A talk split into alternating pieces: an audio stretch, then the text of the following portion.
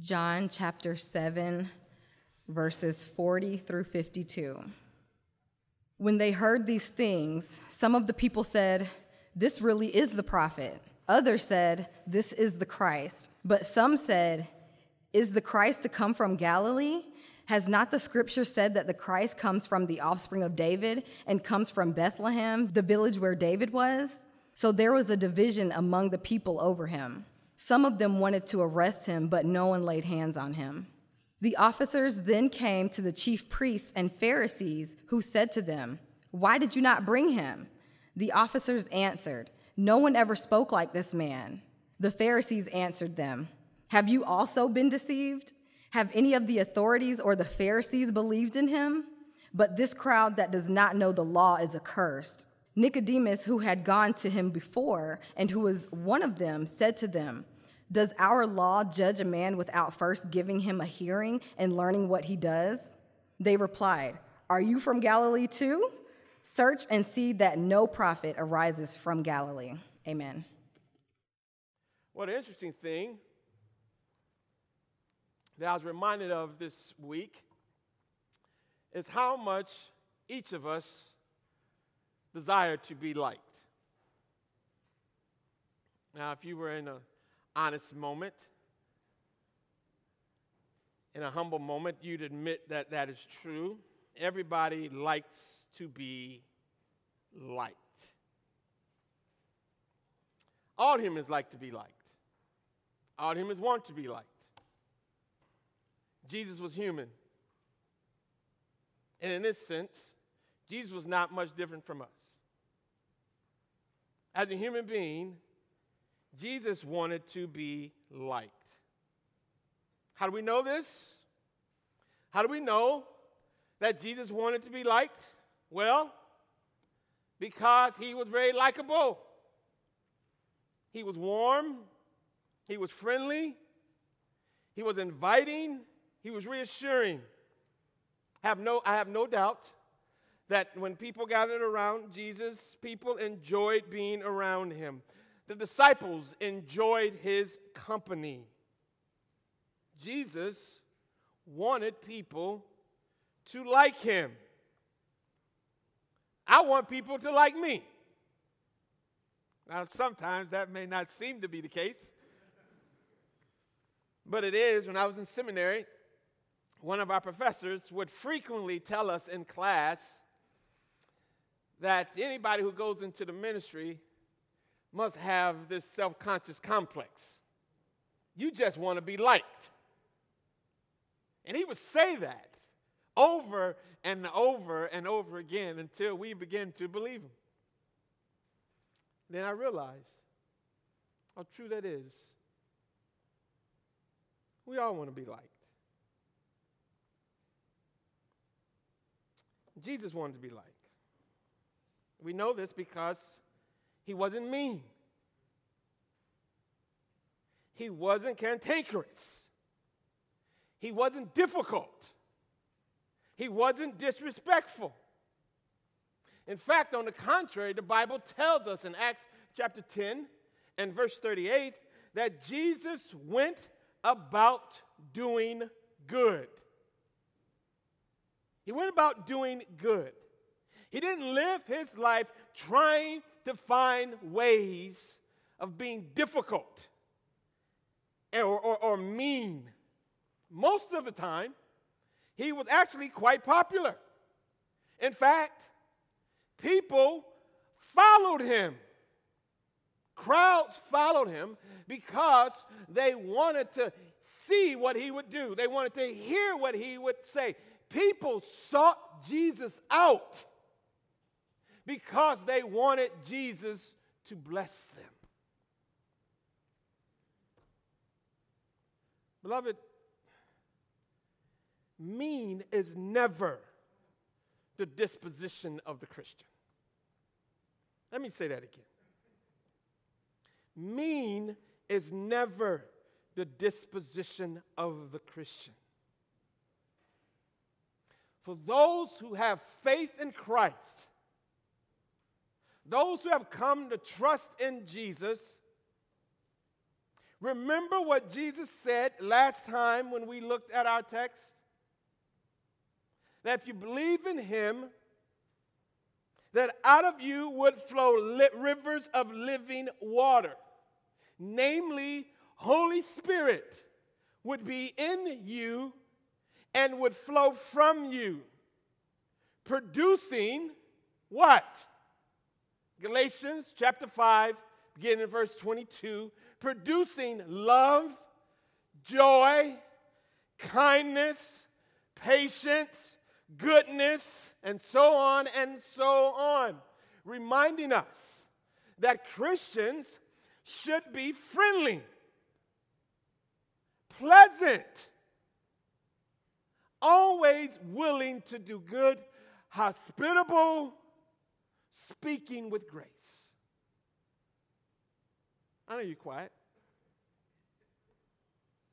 And I get quiet too because I'm always discouraged when I see or hear mean spirited Christians, especially to one another, saying unkind and unloving things, being impatient, lacking grace, posting ungracious and mean comments on the internet. Beloved, you read the Gospels and you see that Jesus was kind. He was good. And yet, as kind as he was, as loving and as gracious as he was, and as good as he was, this is not all of the story. Yes, it is most of the story. But as Ella Fitzgerald would say, and Bob, most of them don't even know who Ella Fitzgerald is, into each life, a little rain must fall. And Jesus this morning, in John chapter 7, reminds us that into each Christian life, no matter how kind, no matter how gracious, no matter how good, some controversy and some division must fall.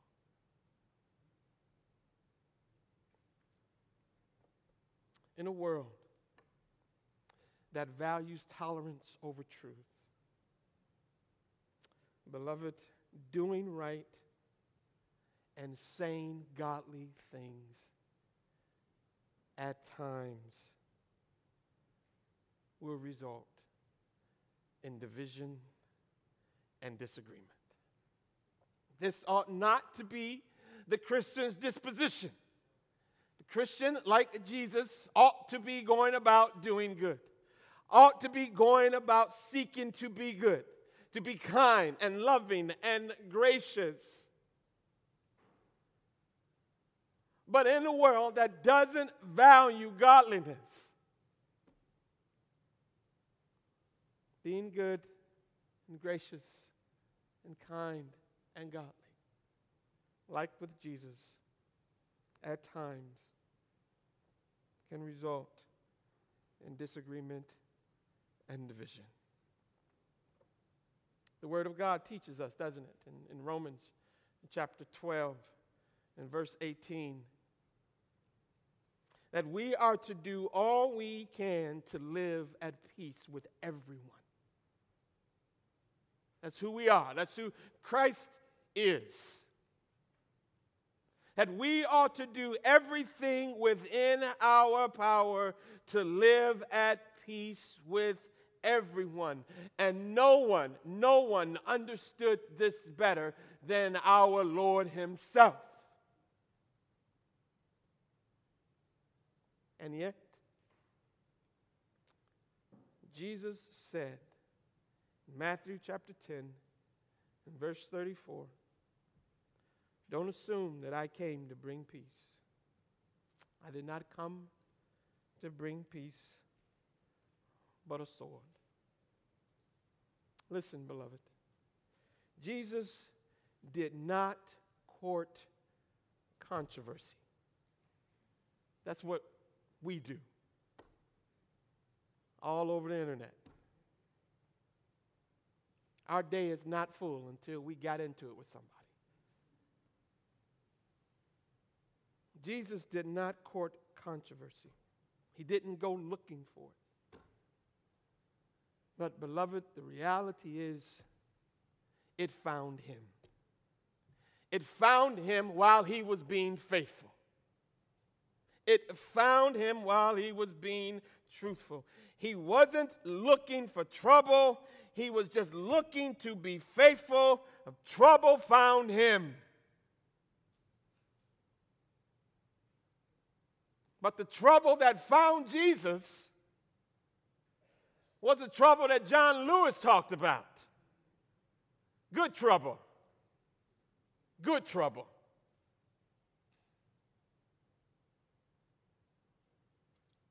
John chapter 7 is Jesus in good trouble. Last week, we looked at John 7 and at 30, verses 37 and 39, we saw where Jesus declared, declared his divine messiahship on the last day of the Feast of Tabernacles. And what he said there in verses 37 through 39, what he said there, the Bible says, caused, his words caused a stir. And though they were clear, and though they were gracious, to many they were controversial. And what we have in our text this morning, verses 40 through 52, what we have is the response of those who witnessed and listened to Jesus on that day. Jesus was just being Jesus. Okay? Don't miss that. Jesus was just being Jesus. Jesus was just proclaiming his messiahship. Jesus was fulfilling his calling in the world.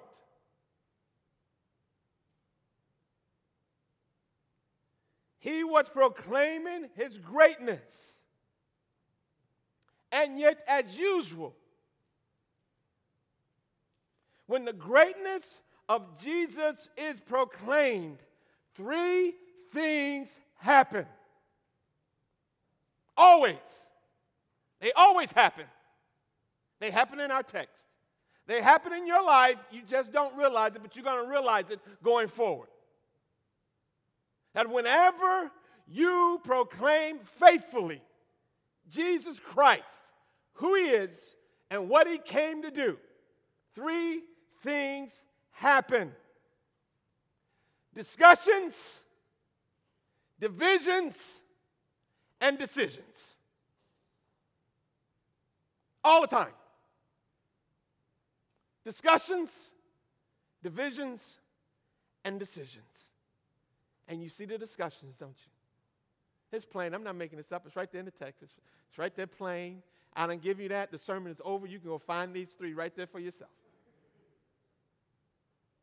But Bob wants more. Discussions.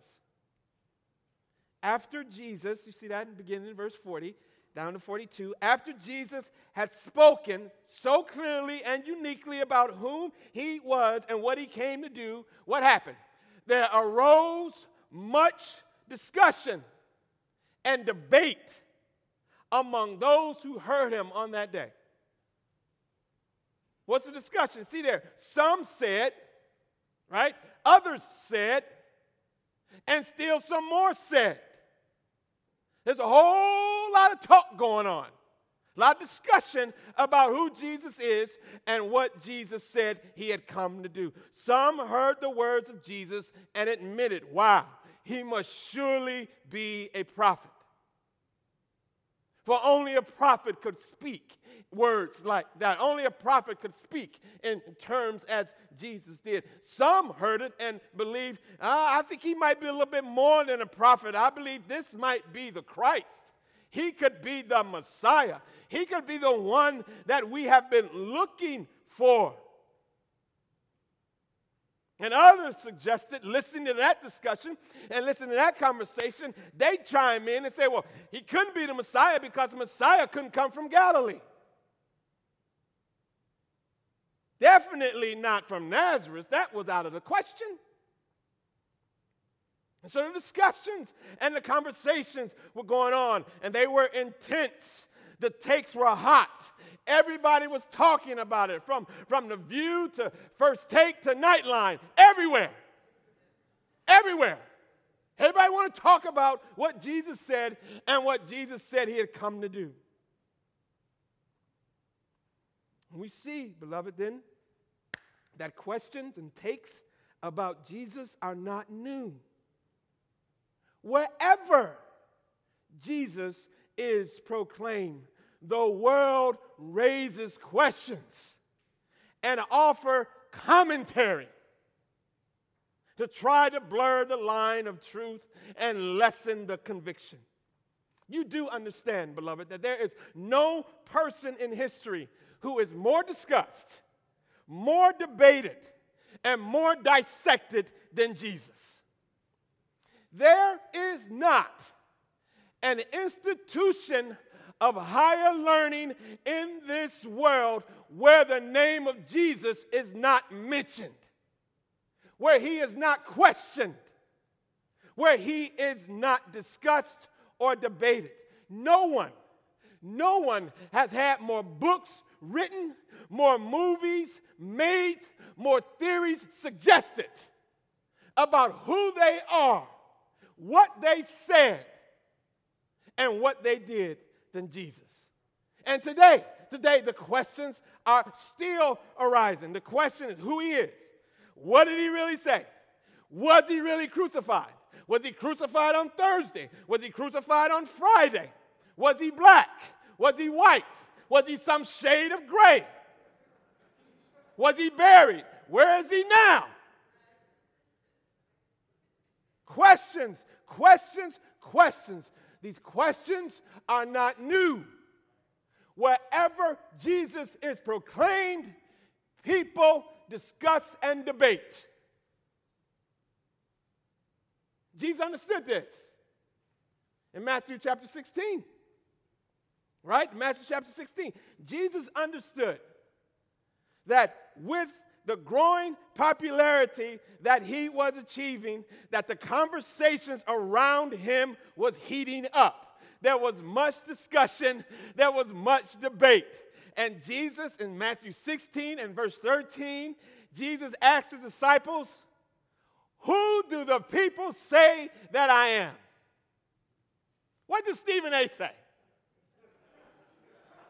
What Whoopi Goldberg got to say?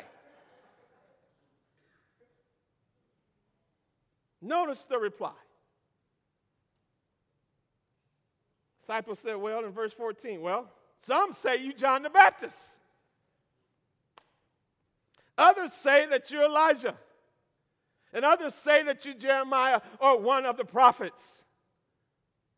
Conversations, debating, discussion, dissecting. But notice something here, beloved. Notice verse 15 in Matthew chapter 16.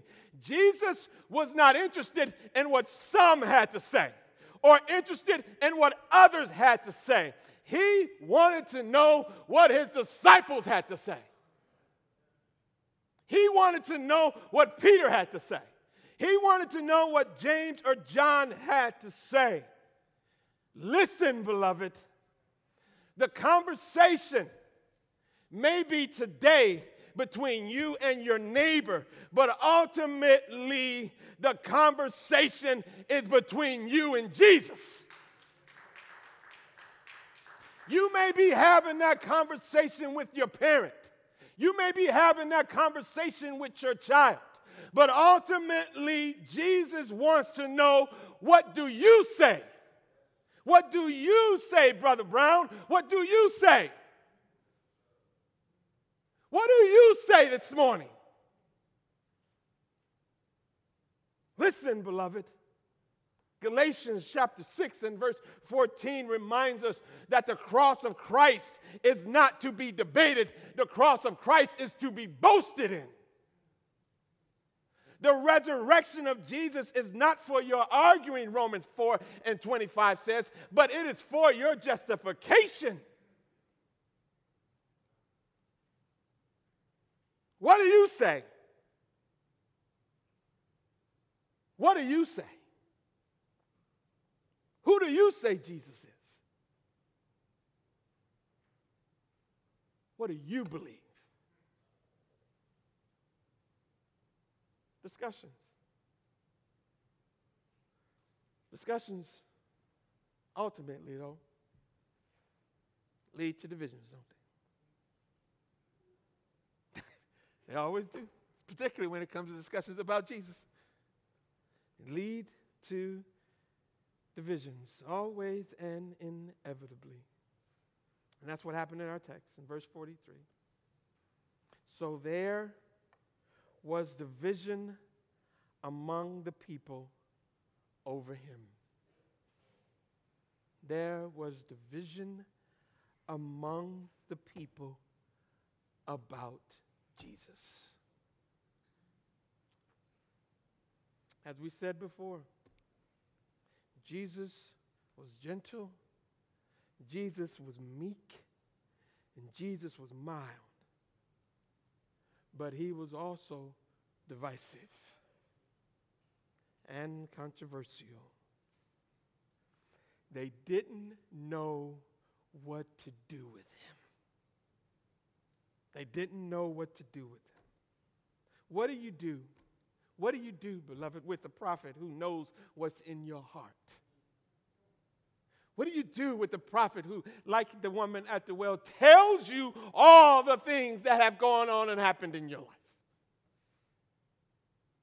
What do you do with the one who offers his body to eat and his blood to drink?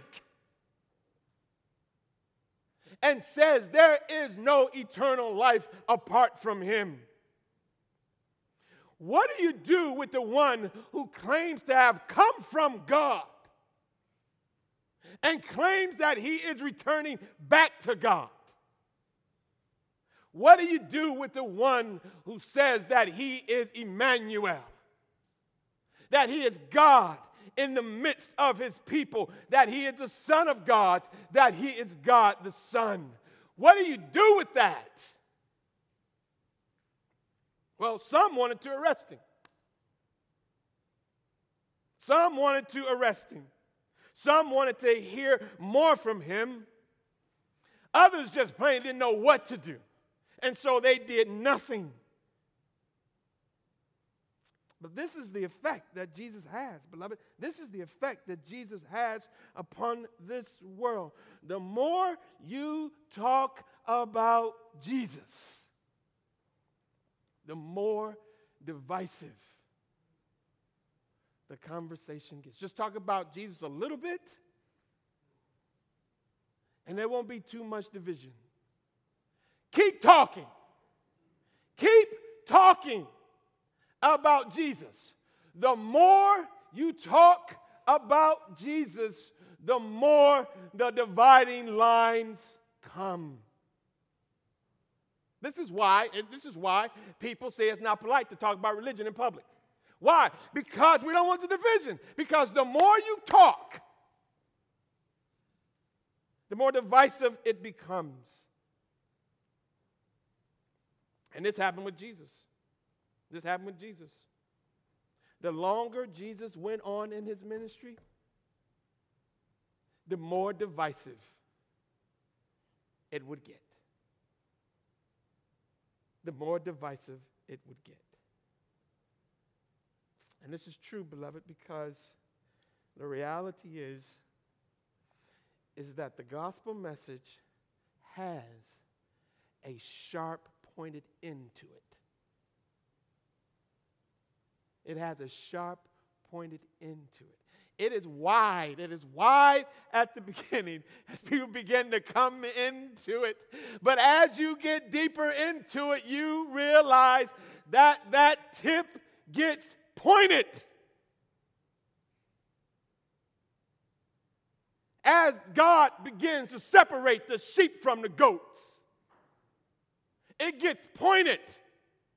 As He begins to separate the wheat from the tares, it gets more pointed. As Christ declares in John chapter 17 and 16 that he is separating believers from the world. It gets more poignant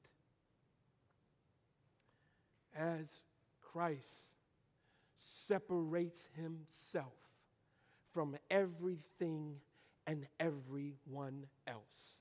In John 14 and verse 6, here is the point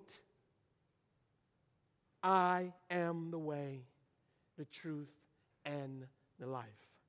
No one, no one comes to the Father except through me.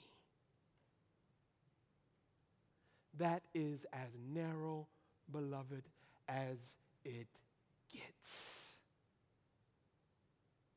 That is as divisive as it gets. Jesus here is reminding us that there are a lot of ways to be wrong about Jesus.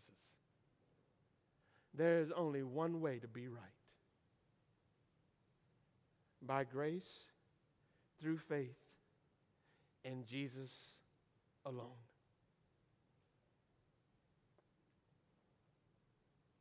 This is the Christ who divides.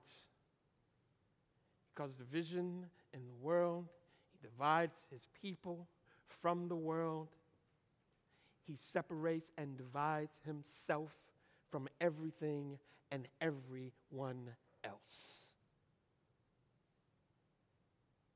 But the flip side of that, the flip side of that, is that he reminds us that he who divides is also he who unites. And so that he divides all the sheep from the goats, but he unites all the sheep. He separates his people from the world, but then he unites all his people.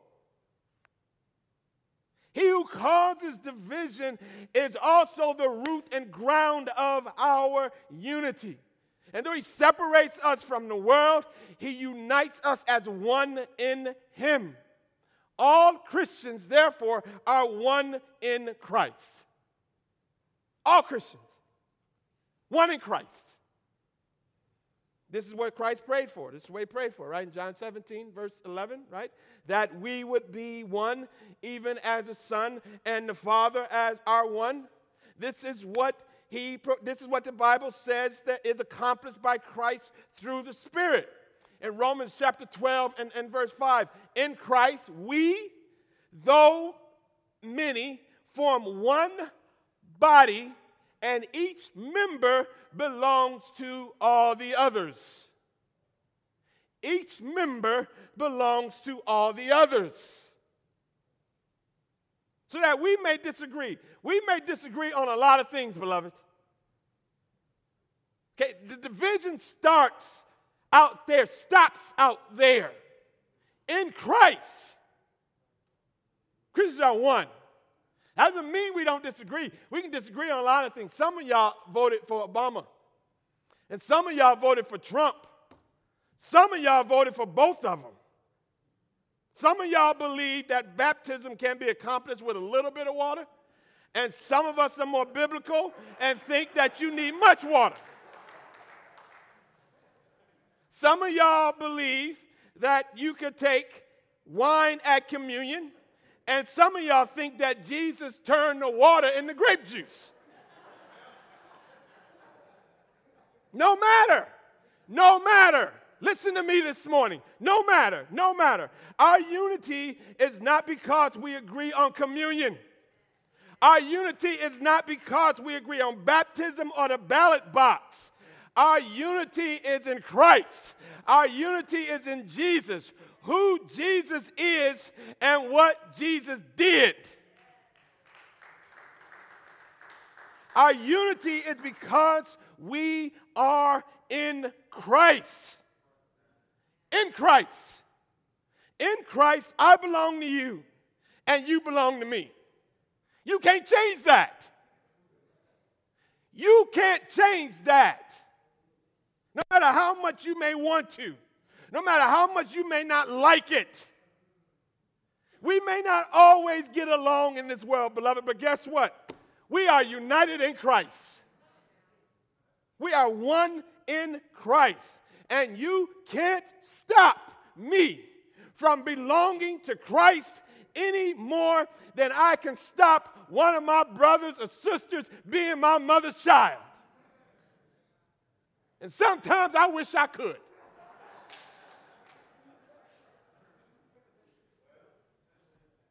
My mother had nine children,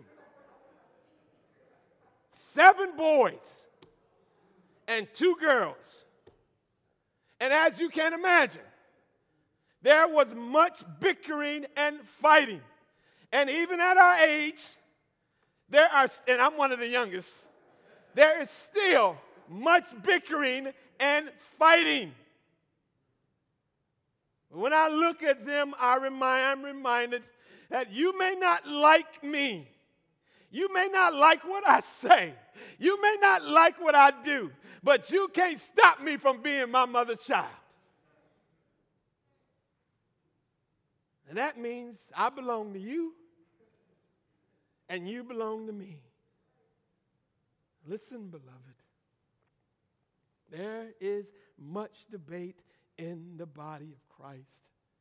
And today, today, the intensity of it seems like the lines are so drawn and the conversation so intense that these things are insurmountable. But believe me when I say, all those in Christ are the Father's children. Whether you like it or not, they belong to Jesus. And if you trusting in Jesus this morning, then you belong to him too. We are one in Christ. One in him. He separates the sheep, the sheep from the goats. And then he says the sheep are all one. They all belong to me. They're all mine. And I'm not losing one of them. Divisions, discussions. You know what they lead to? Decisions. Keep talking about Jesus. It's going to be divide. There's going to be a divide because you got to decide.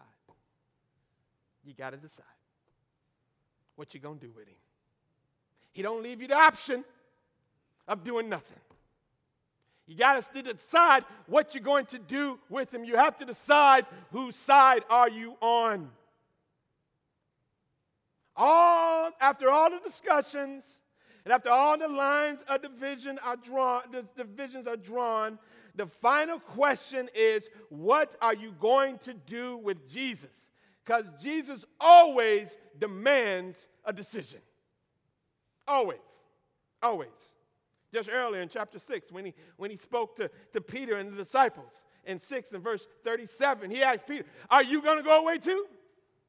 You got to decide right now what you're going to do. When he spoke to the rich young ruler in Mark chapter 10 and verse 22, he spoke to the rich young ruler. And the rich young ruler had to make a decision. Beloved, everyone, everyone, everyone who comes in contact with Jesus after all the discussion is over has to make a decision. Every time you come to church, every time, beloved, whether you are you realize it or not, every time you come to church and you hear the gospel proclaimed, when you leave here, you have to make a decision.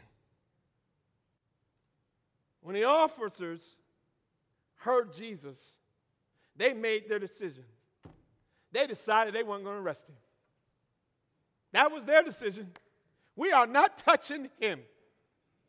I don't care what those chief priests and those Pharisees said, we are not touching that.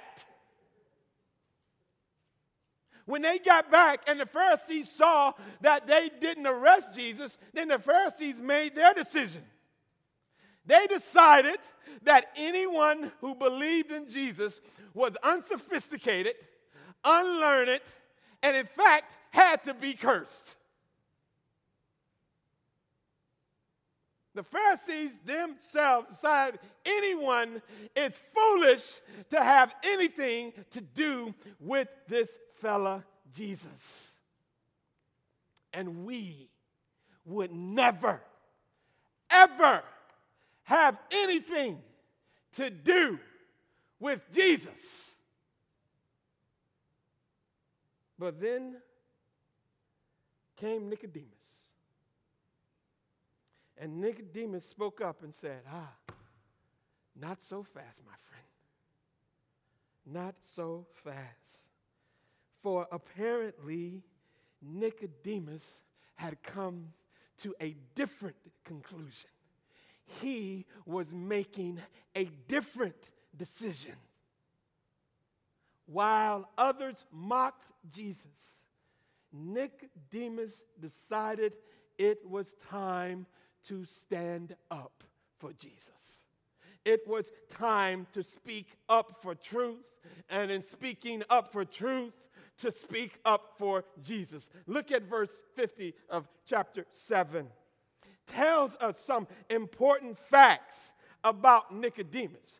Fact number one that he had already had a discussion with Jesus. He'd already had the discussion with Jesus. In John chapter 3, in verse 14, no doubt Nicodemus remembered Jesus saying, As Moses lifted up the serpent in the wilderness, so must the Son of Man be lifted up, Nicodemus, that whoever believes in him may have eternal life. Nicodemus had the discussions. Nicodemus felt the weight of the division. Nicodemus understood that conversation with Jesus required a decision. Second thing we learn about him is that he was learned and sophisticated, that he was one of the Pharisees, that he belonged to the council, that he knew the law, but more importantly, he knew Jesus. And it was time, it was time right there in that public arena for Nicodemus to make a decision, to decide to speak up for Jesus.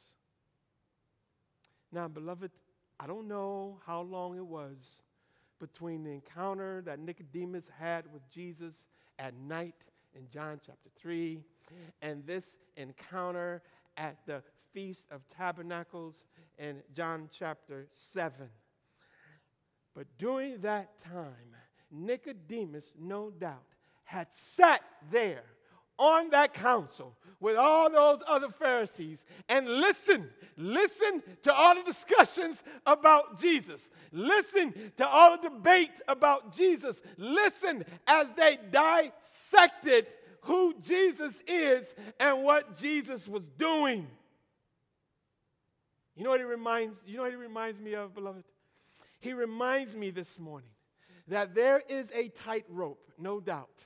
That there is a balancing act, no doubt.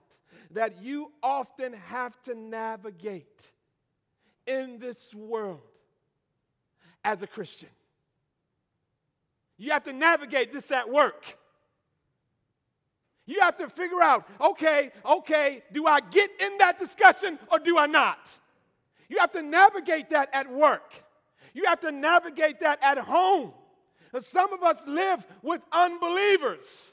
And you have to figure out okay, just when do I take the moment to speak up, or when do I just hold my peace?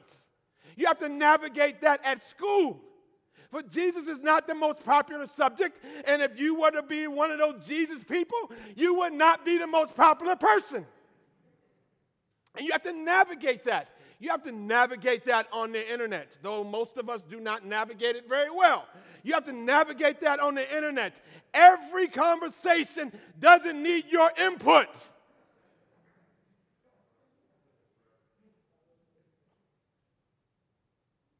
But at some point, beloved, at some point, at some point, however, you will have to decide.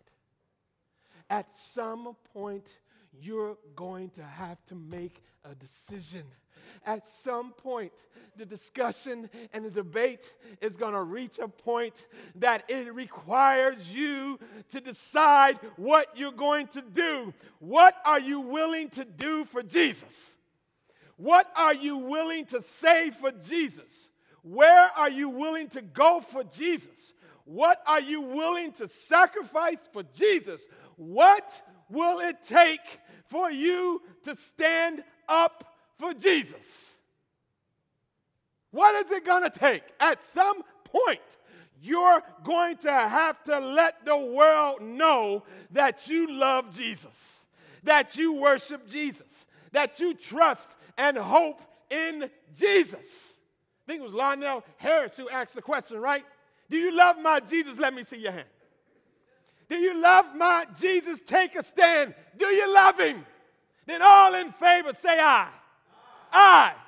Aye. Do you love him? And all in favor say aye. Here was Nicodemus. He was beginning to raise his hand. By the time Jesus was crucified, Nicodemus had it full in the air. Aye.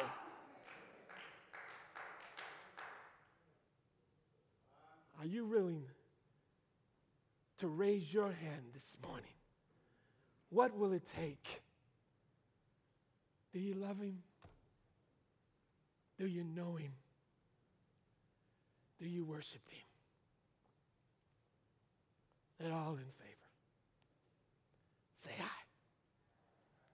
Let's pray.